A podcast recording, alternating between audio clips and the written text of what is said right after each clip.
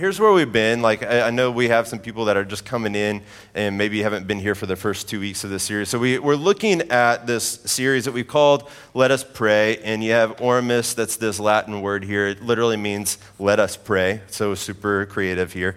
Um, it's this word Oremus, it, you have both an invitation and instruction in it. You have whole things of prayer that have been built off of this word Oremus, but it's also just this invitation hey, come invite. It's at the very beginning of these historical prayers. And so we just want to embrace those things. So, the first part of this series, the first two weeks, we looked at the invitation part. So we're looking at what's the purpose of prayer and then also what's the power of prayer. Um, we, the purpose meaning that there's fellowship with God. We have a relationship with Him that we can step in, we can commune with Him and talk with Him. We have a God that we know that we can call our Father, and He invites us to come and kind of be with Him and share anything that's on our hearts. But not only do we get to come and just like share our hearts with Him, we also have this power in prayer because our Jesus is powerful. We come to pray to Jesus. We come to pray to the Father because we have a Jesus who's so powerful that when he hears our words that he can actually do something about it. And so tonight we are wanting to make a little bit of a transition. So if you have Oremus, you have the invitation of prayer. We also want to look at the instruction of prayer. So we're going to spend the next four weeks in the Lord's Prayer, just the like historic instruction of Jesus for how you pray. And so we want to get into this theme because we, what you have here is not just, it's also an invitation from Jesus to come and pray, but he's given us, he's like opening up, hey, this is how I pray. The disciples come and ask him, like, Jesus, how do you pray? Instruct us. Whenever you pray, there's just something unique that happens in your life. And they just come and they're like, Jesus, teach us how to pray. And so he's coming and he's just telling them, hey, this is how you do it. Like, here's, here's what we're doing. It, he kind of gives you a skeleton in the Lord's Prayer for what it looks like for you to pray. So if you have a, if you can think about writing, um, you all remember this? Take you back to elementary days, elementary school days. So if you're like writing a story, like you have the plot skeleton, maybe I'm just super old and y'all are like, I don't, they don't do this anymore, Josh. Um, but what they have is like you have these different parts that they're trying to help you put together like an outline for how you're going to build up a story. Well, Jesus is sort of like giving you the skeleton, the main principles, the main points, the plot points for the story for how you are to build prayer. And then the rest of it you're filling in with the commentary of your own life. So you see the plot skeleton, you have the, uh, like the main character and their needs, you have the inciting incident, the complications, you have all these different parts to the story. Well, Jesus is like, hey, here's the main principles. I have six guiding principles for your prayer life. And what you do is when you come to the Father in prayer, then you come and you fill in the skeleton with the commentary of your life. Here's the main principles, and then come and bring your life to Him. Come and step into this conversation with your God and fill it with the things that, after these principles and these points, all the things that strike it you up in your own heart, things that are happening in this world and in this life, you come and you bring them to God. And so, what we're going to do tonight is we're going to look at two, the very two first parts of the Lord's Prayer. All right, we're going to look at the address and we're going to look at the first petition that you see in the Lord's Prayer. And here's, here's my hope, all right? Like, I, I'm hoping, like, throughout this whole series, that God's just placing this desire and this burden inside of us to be a praying church, that we're a praying people, that we want to know our God deeply, but we also want to see Him work, like, wide in our city, in our world. And the, what we see in the Bible is, man, if, when we come, when we bring this, when we come and we speak with our God, there's a way that He, he grows our affection for Him, but then He also does a unique work in the life of His people. And I just want that for us. I want this for this church. All right, so that's what we're going to do tonight. We're going to look at the first, the address and the first petition. All right, so look with me at the first, at the address. Here's what it says Our Father in heaven. All right, our Father in heaven. So, like, this, this seems like something you can just jump over really quickly, right? Like, very few words. Um, if you're thinking about like a uh, like an email or something, it's something you skip over, right? You don't you don't look at it, you don't give a lot of thought or attention to it. You just skip over it. But this is something that we need to stop. It's, this isn't just a normal introduction. This isn't something for us to just skip over. It's not this letter of admission that you like go down the letter in order for you to find like what the actual result is of your application. Like this is like very packed full of meaning. It's also like another temptation that you can look at for the address is that it's sort of like this cheat code, you know? Like video games, like you have the cheat code that Jesus is giving you the cheat code for how you get what you're wanting to ask when you come to God in prayer. But it's not a cheat code, it's actually much more than this, all right? So it's, it's not just like your run of the mill introduction. It's not a cheat code that Jesus is trying to give you that you come and you pray in the Father's name and then you get whatever you want. What you actually see here, if you go and you really wrestle with what this looks like, is actually a, a means for us to pause before we jump into the body of our prayer. What Jesus is inviting you to do is to stop and to slow down and to be reminded of who God is, the person that you're coming to speak to, and also your position before this righteous God. That's what he's trying to do in this Our Father in heaven. So here's, here's what I want us to do. Like, as we're thinking about this, I want us to pause and I want us to think about, like, just a few of the different words, as well as just what these promises um, that come to us are as we're working through the address. All right, before we do that, here's what Luther, Martin Luther has to say about the address. He says, The address is a call to not plunge right into talking to God, but to first recollect our situation and realize our standing in Christ before we proceed in prayer. So, with that in mind, let's look at the three words, three primary words here, and it gives us three reminders. All right, so here's the first one. So you have our Father in heaven. So you look at the word our. Here's what this reminds us that we have a shared faith.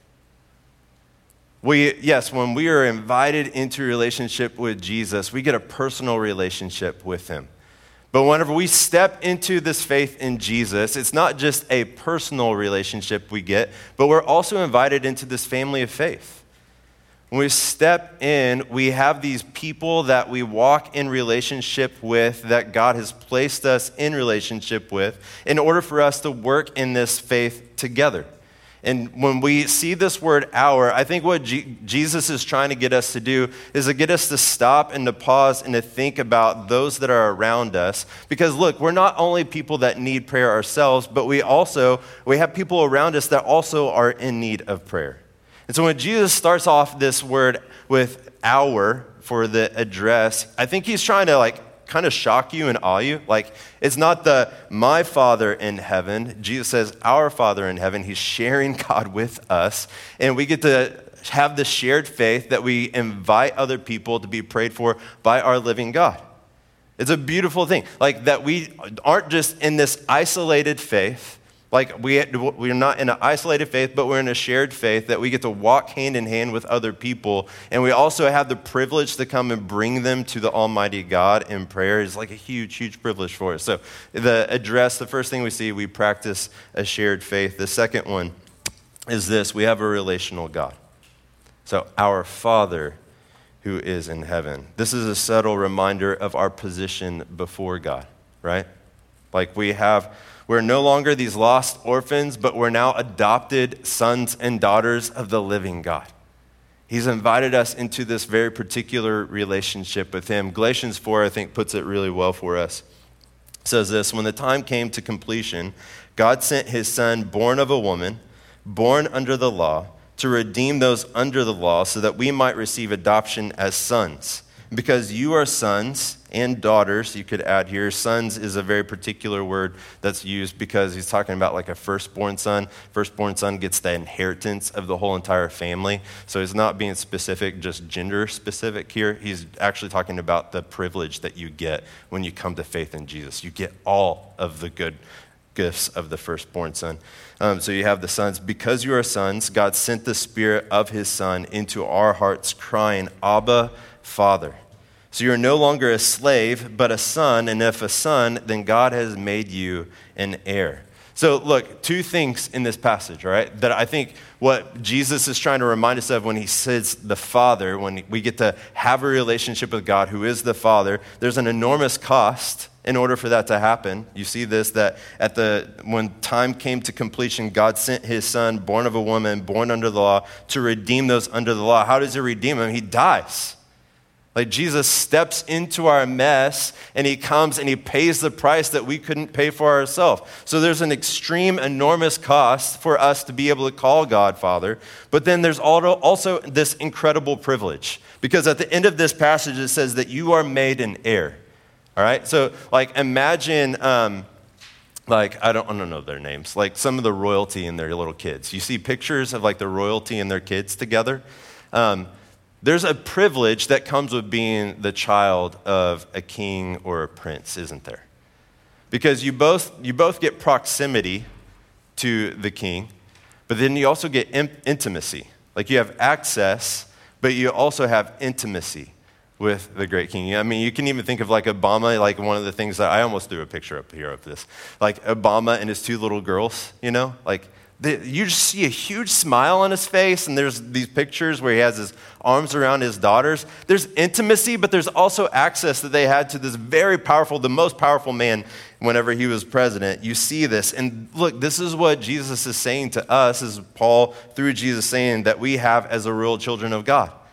That we have both access and intimacy with the Father, that we can call on him by name. And through Jesus, that's exactly who you are and what you have. Jesus is saying, hey, before you dive into prayer, like, not only do you have a shared faith, you have this family of people that you're now around, but you also have God who's your father. And there's an incredible cost that Jesus knows he's about to go pay in order for that to be the case for you and me. But he also says there's this incredible privilege that we get to come to him and we have access and intimacy to the God who spoke us into existence, who holds things all together in his hands. We have access to this God. So he's like, hey, before you dive into the body of your prayer, like, recognize, remember the position you have before this God. Third, we are under authority. So he says, Our Father in heaven. So not only do we get to know and serve this very personable God, but we also have to come to the grips and the realization that he's far superior to us. Jesus is saying, Our Father who's in heaven. We're here on earth God is in heaven. There's a difference between us. Well, so when we come to God, He's saying, hey, look, it's not like you're coming to your best friend and you're just chopping it up. It's not like you're coming to an equal here that you can just come and speak as you normally would. He's saying, like, no, you need to stop and you need to realize who you're coming to. When you're thinking about coming to God in prayer, yes, you have the personableness, you have the intimacy, you have the access of God as your Father, but there's also this realization that He's far above us. And so when you, you're coming in prayer, like he's, he's inviting you to stop and think and recollect on all these things. I have a shared faith. I have a Father who's in heaven. He is bigger than me, He's superior to me, and I need to live, and this needs to affect the way that I bring my petitions to Him right? Like, so think about this whenever you're coming to uh, like a meeting with like someone at your work that's above you, right? Now, get rid of all the anxiety and angst and fear that you have. Um, but there, when you walk into like someone that is above you in your workplace, you have to stop and you kind of rethink what you're about to do before you walk into the office, right? Now, if you have a really good, a good boss, then you have somebody that you can be friends with, and they're very like kind and welcoming to you. But when you walk in, there's still a difference. It's not like you're going to somebody that's below you on the chain. Whenever you're going into a boss, like you have to stop and you have to think and you have to recollect before you go in. It, and, and a lot, it's different, right? Like there's no equal there. But it's something that I think Jesus is trying to cause us to pause and think and recollect before we walk in to the body of our prayers. So, look, this is not the cheat code to prayer, the address. It's not just an introduction that we're to skip over. I think Jesus really wants us to use this to pause before we step into the body of our prayer, to think and be prepared about the privilege that we have in prayer. So, here's what this can look like, all right? So, before you get into prayer, this doesn't have to be like 10 minutes where you're just like, okay, I have to stop and I have to wait and I have to think and I have to like prepare my heart before I step in. I think it can just be a few moments, all right? So here's what this can look like, all right? So you you take a deep breath, right? Take a deep breath with me. Deep breath, all right. So you're walking into prayer, and so like your eyes, maybe your eyes are closed, and you're like, my walk with Jesus is just isn't about me, right? Our Father in heaven, our Father. My, my faith is not just about me. So, who do I need to pray for? Who's in my life? Who's in my D group? What are the things that were shared with me? Who do I need to bring to this Almighty God that I have a privilege of being in relationship with? then you, you move on and you're like, okay, I'm speaking to God the Father. He's my, he's my dad. He's one that I know that I have access and I have intimacy with. I can come and speak with him about anything that's going on in my life. And so, what are the things that I need to be really transparent and I need to talk with him about right now? What, what do I need to bring to this Father who I know has infinitely loved me, that uh, he knows what's going on in my life, but I need to come and I need to speak with him about things that are going on in my life? What, what is that? How do I do this? What, what is he calling, leading me to do? Then after that, you move to the, the heaven part. He's in charge of me. He's the one that I have submitted my whole life to. I have this rightful position before him, but he's still far above me. He's so much bigger than me. And so, how do I how does this to influence the questions, the petitions that I bring God in my prayers, the things that I'm asking for? How does this influence the way that I bring those things to him? You pause and you think on this stuff before you move into the body of prayer because Jesus wants us to come to the realization that we have this great privilege that we can call on the God of the universe and He hears us and He'll intervene in our life and our world. So after the address, the invitation to pause and to prepare, Jesus moves into this first petition. And so the first thing Jesus prioritizes in prayer is God and His name. He says, Your name be honored as holy. All right, so this first petition, here's what I, I would like for us to think about. All right, this first petition is all about worship. This first petition is all about worship. Here's my best definition that I could come up with for worship. I tried to like look into others and I was like, I just need to like put my own, put my own together. So here's what I did. Worship is the reverent response to God as he has revealed himself in the Bible in every facet of life. Thought, word, motive, indeed. All right? So, another way of saying, like, we're coming to God and we have a recognition of him in his word. And then, because of this realization of who God is, we go and live as if God is who he says he is. That we come to the face of this big, enormous God, this almighty, this all powerful God, and we see him for who he is in his word, and it affects the way that we live. I think that's what Jesus is getting at here that's the heart of the first petition. So here's kind of where I'm getting this, all right? So you may be looking at me and like, I don't, your name be honored as holy. How, where are you getting this? Here, here's, here's what I'm getting, all right? Admittedly, this isn't a transition that we're, a translation that we're used to, right? You may look at it and it's like, where's the Harry Potter word, right? The hallowed. Where's the word hallowed here? So, what CSB, which is our translation, it just gives us the definition instead of the actual word hallowed here. So, honor what is holy or set apart is sort of the definition of what hallowed is. So if you look at this, though, sort of like what's the root word for this in the original language? It means weighty or heavy, important or significant. All right? So um, think about it like this My dad, after Hurricane Katrina, um, went down to work, do some disaster relief. And uh, he was there when President George W. Bush came to visit. So the, the, he's working with like this whole organization. They're doing a lot of like clearing out all the debris that had happened after Katrina. And so my dad is there. He's doing all the work. And then word got out that Bush was about to be there. And he said this whole entire organization, it just like everything just changed, right? Like George W. Bush is coming. Um, everybody's demeanor changed, everybody's way that they were acting, the way that they were doing things, things just kind of came to a halt. And then Bush comes in. My dad actually has this picture. I don't have the picture to show it up to you, but you just have to take me at my word for it. Um, so Bush is there. My dad gets a picture with him, and he said it was just this, it was just incredible the way that you could see that everybody changed in their demeanor with how they worked and the way that they were doing things. Well, in the same way, I think this is what Jesus is trying to get at to us when he says that his name is to be honored or to be hallowed.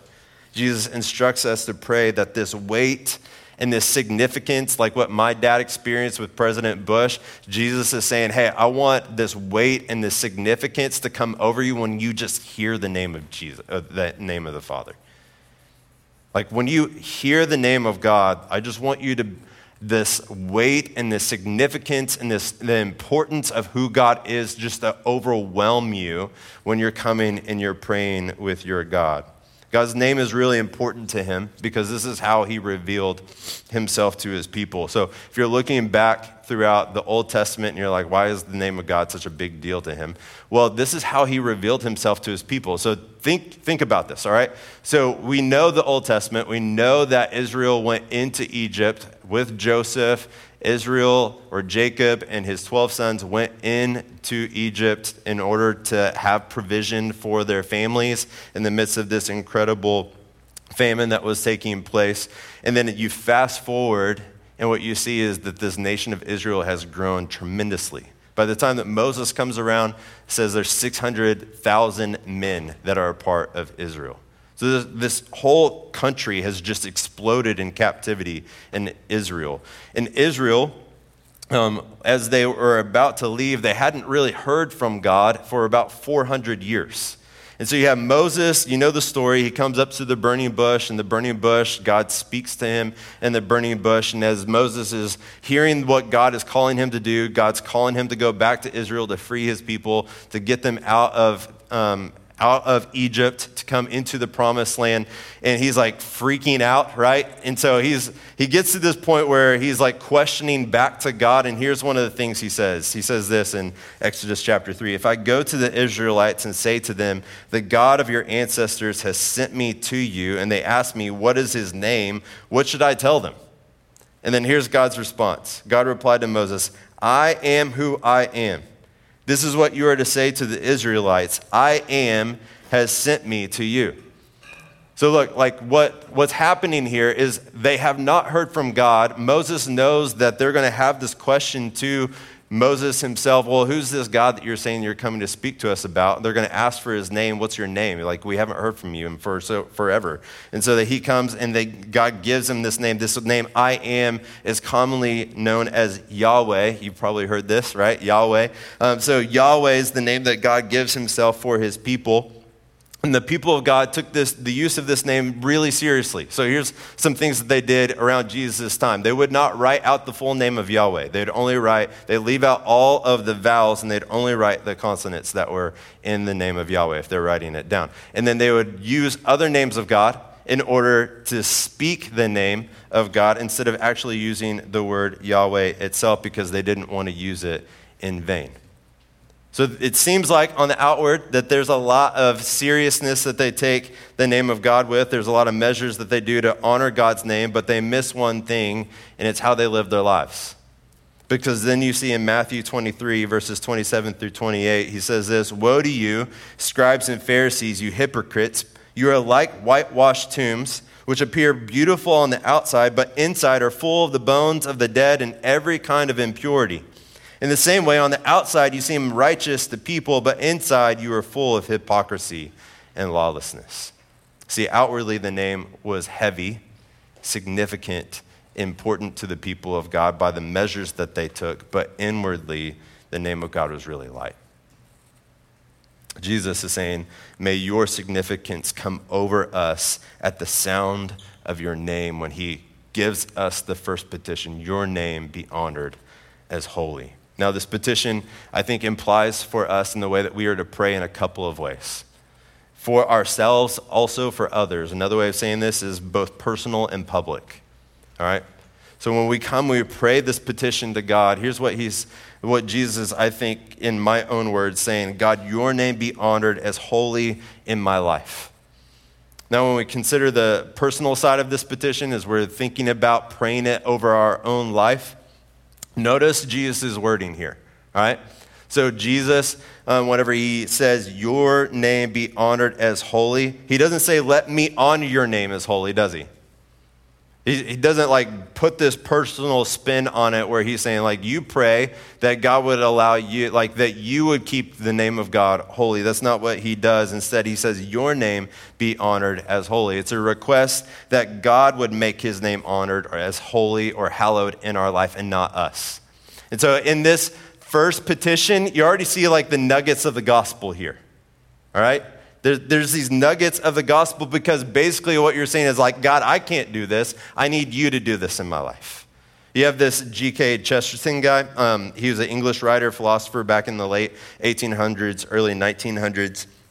And he lived during the, the time of the Great Two Wars. And so there was this newspaper during his time that put out this uh, question to the crowd because they wanted people to write back and get get their responses. So, eh, in the middle of all these great wars and stuff, you can imagine just what the questions would be to this, the answers would be to this question what's wrong with the world? The newspaper puts it out what's wrong with the world? They want to hear back from the public. And so, you, you could go all these different places, right? You could have politics or what's wrong. Do you have this hunger for power. That's wrong. You, you have prejudice. That's what's wrong with the world. But Chesterton writes back to um, the newspaper, and here's what's reported. He wrote back just four words. He says, Dear sirs, I am. I'm what's wrong with the world. When we pray this first petition personally, we respond like Chesterton does. We're saying to God, You need to do this in my life. God, if your name is to be honored, this big and important, significant aspect of who you are, if I'm to revere you, if I'm to follow you, and if I'm to live in a way that worships you with all of the facets of my life, like you're going to have to do this, God. I, I can't do this in and of my own power. Like, I, I can look back at my life before Jesus came into my life, and I can look at the trajectory of my life. There's nothing that I could do in order to work up all the energy in order for me to actually be the one that makes your name hallowed or honored or holy in my life. God, if this is going to happen, like, it has to be you. You're going to have to be the one that does it. I'm the problem. The problem is inside of me. Like, I have the sin issue. I'm the one that's, pro- that's propelled towards the trajectory of sin. I'm not propelled towards obedience to you, God. Like, if this is to be an actual thing in my life, I need you to come and do the work. You're to be the one that has to do this. That's what Jesus, the way that he phrases this, is not let me, like, not defile your name. He's saying, no, God, you, your name be honored as holy. I need you to do this. So, in the very outset of this prayer, we get the reminder of the goodness of the gospel that we need God to do what we cannot do for ourselves. And thanks be to God that Jesus has done that for us. God, your, you make your name honored as holy in my life. You cause it to be weighty and heavy and significant and important and may I live my life because of what you are doing inside of me rather than me trying to muster up all the energy and strength to do it. But we don't just pray for ourselves. Remember, we have a shared faith. We're also to pray it for our world too. So, publicly, here's what I think it can look like God, your name be honored as holy in the world, here, near, and far. The most essential need of the world is for us to know God and for us to worship Him as He's revealed Himself to us in the Bible. Amen? So, like, think about this for our own city, all right? Like, we, we love St. Louis, right? We love St. Louis. Um, there's so many things to love about our city. You have great parks here. Amen? We're at a park this past weekend. Kids loved it. We have good sports. The Blues moving into the second round, right? Got to cheer that on, right? Um, we have good food. We have good food here. Like, there's lots of things to love. we have lots of things to love about our city, but we also know very, very well, like, what are the problems and the challenges of our city, don't we? I mean, you just turn on the news, like, we're feels like we're reminded about it constantly. I talk to people whenever I'm out traveling around or we're visiting different places where we're from. One of the first things that they know us about are either the Cardinals or our crime rates. You know what I'm saying? Like, I'm sure you felt that. Um, yeah, like, the homicide rates. I mean, you can go the list down, like the incarceration percentages. I mean, you feel the racial and social division here. Um, the bank that we have for our church is just across the Delmar Divide. Um, been having to drive to go and do some deposits over there, and man, you just feel it. It's on 13th Street. Like you drive over it, like you feel the divide, how divided our city is. Like you feel this here. We hear all sorts of suggestions for like how to fix the problems, don't we? I mean, there's tons of things. A, Facebook page um, recently, after the most recent um, election that we had here, it's like we need new leadership and we need new legislation. And so we make big deals about the upcoming elections. And this thing that I saw on our neighborhood Facebook page was like only 11,000 people showed out for the elections this last year, uh, this last um, election, and people were just like up in arms about it. Like, my goodness, we're never going to change. Then you have broken systems, and it's like we make a big deal about social reform. You have the division and the prejudice, and it's like we need these new movements. We need these big things that are going to take place in the life of our city, right? Like, now, like, these are all, I'm not saying that any of this is bad. All of this are things that I, I, think we can get behind. However, if you want to see like this thing that we just prayed about, Mike, Micah 6 8, come to fruition, I think it starts with this petition.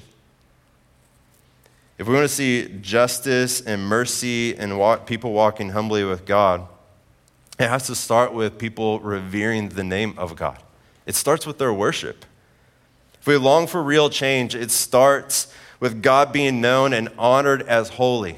Like, if we want a city that's changed, if we want to see God come and do a work here, it's not just by these big, massive movements that are conjured up by us as people that we step into the crooks and crannies and the crevices of our society. It starts with seeing our God's name honored as holy in the life of our people and our society, then bending towards that very same God. Our social problems begin with our worship problems. So, look, if, if we want to see like these big, massive change that we hear all the time, like this is where the petition starts. it starts with, like, God, I want to see you revered. I want people to honor your name as holy here, to set it apart as holy. Like, this is the, the deep desire. God, your name be honored as holy in this world, here, near, and far. God, we long for this. We take this, we take action, but we know that we can't change hearts. Like, we need you to come and to do this. This is what I believe Jesus is saying in this first petition. So, look, when we come to God in prayer with the address, we first stop, we reflect, and we prepare ourselves for who we're about to talk to the hour, I have a shared faith. Who do I need to pray for? I have this good Father in heaven. There's great cost and sacrifice, but there's also enormous privilege. I get to come and talk with this God. How do I need to come and what do I need to talk with him about? You have the heaven, the praying that our God who is in heaven, God, He's in charge, not me. How does this need to influence my requests as I come to Him? Then you have the first petition Your name be honored as holy personally, God, I want you to see do, I need you to do this in my life. I can't do this myself. Come with him in confession publicly. God, your name be honored as holy in this world, here, near, and far. Only you can change hearts. Move our city to love you, fear you, and value you. Like we want all of these things. All right, so here's what I want us to do. I, am trying to wrap up quickly because I want us to be able to pray together. All right, so we're going to do communion together here in a second. So I'm going to work through that real quick. But I want to do it in with a special request, all right? Special request. All right, so we're still in the process of like building this really young church, right? Amen. Um, so we've launched, but we haven't arrived. So there's a lot of things that we're needing to work and continue to grow towards what we really feel like God wants us to be. Um, and here's like as I was wrestling this the, over the last few weeks, um, I've just like, man, what would it look like for us to have specific team that was dedicated towards prayer? So, like, here's sort of where I'm getting this. I mean, this is nothing new. You've, if you've been in a church, you've heard of prayer teams, right? Um, but here's what, like, uh, really has my heart stirred for this. All right, so um, I was reading this story. There's this old pastor, Charles Spurgeon, and uh, he would have people that would come to his church on a regular basis, and the Lord was just doing like this incredible work in this ministry in England. And so they would come, they would visit the church, and then they would come up to Spurgeon and be like, hey, like, what's the secret sauce to what God's doing here? Like, what, what is it that's happening? And so there's this story. It's kind of it feels like an urban legend at this point, but like it, the the story goes that Spurgeon took this person that had asked him, they went down the flight of stairs, and you can imagine what's going on through this person's mind, right? It's like, oh, I'm going to get to go see the chalkboard, right? I can see the chalkboard of all the strategies that Spurgeon is doing. So they're working, they're walking down. They're probably working through all these other things. Oh, he's going to take me to like this his inner layer where I get to see his library and see all the things, all the the things that he's learning, all the people he's turning to. He's going to help me see and unlock this imaginary thing. And then he goes towards the boiler room, and now you probably have to think like, oh, he's taking me to my death. he's about to do something I don't want to be a part of. And so he, the story goes, he opens up the door and he points in and has the person go in and poke their head in. He says, this is like, this is the power behind the ministry that's happening. And in the room, there's 300 people that were just praying. So this is, this is a team that gets together on a regular basis and they're praying for me as their pastor they're praying for our city on a regular basis they're praying for our church they're praying over things that are happening in the lives of our people. Like they this is the power behind the ministry. We have a people and a church that's praying. And so look like I, I want this for us like holistically i do. Like i want us to take this seriously in our life that we would be a people that pray on a regular basis. This is like why I've laid the challenge. Let's be a people that pray 20 to 30 minutes, three to five times a week. Like let's let's do this. Like let's practice this. But I feel like we need something like a, a team. Because here's what I love as people come into our services. All right, as they come in. And as we respond and we have communion, like, man, I would love for us when we're coming in with heavy weeks, and we have stuff that's just weighing heavy on our hearts or it seems like there's stuff that we've been praying for for a really long time and it just doesn't seem like God is hearing us. And it seems like there's, I just need someone else to pray with. Like there's something that just, I, you're dealing with in your own life that it just doesn't seem like you've been praying that God would just like the power of the resurrection and ascension, like this power of Jesus would just overcome whatever this flaw is in your own life, the sin issue that you're dealing with in your own life. You've been praying about it and you're like, man, I just, it feels really heavy on me as I come into this gathering tonight. Maybe something that sticks out to you with a song that we sang or a liturgy piece that we read or even pieces of the message that God was like laying on your on your heart. Like I just want us a place where we can respond to people that we can pray with. Like I, I do. I just want us to be a praying church. Like when people come in and they gather with us, like we're not just the people that are going through the, the ebbs and flows of doing a service together, but like we're actually coming in as a needy people who come before a God that we so desperately need to intervene in our life. And we have like people that are set aside that we can come, we can specifically go to after the service and pray with and sit down with, and we know that we can like do this thing together. You know what I'm saying? So, look, I, I don't have like a link for you to go to fill out or anything. Like, just come talk to me. If that's something that interests you, come talk to me because I would love to build, like, I would love to see a team for us to build out here that um, could be a prayer team for us. It's just like, a team that's constantly going before the Lord, advocating for our city, advocating for us as a people, advocating uh, for what we long to see God do in our lives, that we just know we have a team that's like leading us forward in that prayer. You get that? Feel that? I, I was at a conference that was like, hey, it feels like we come and we like cook up all these ideas in the kitchen and then we bring it and we present it like, oh, look at this idea that I had. And then it's like already all spelled out. I, they're like, we should just come and talk to the church about these ideas before we have like all the plans figured out. So that's what I'm doing right now. All right. So, hey, pray with me, and then um, we'll do communion together and pray. All right.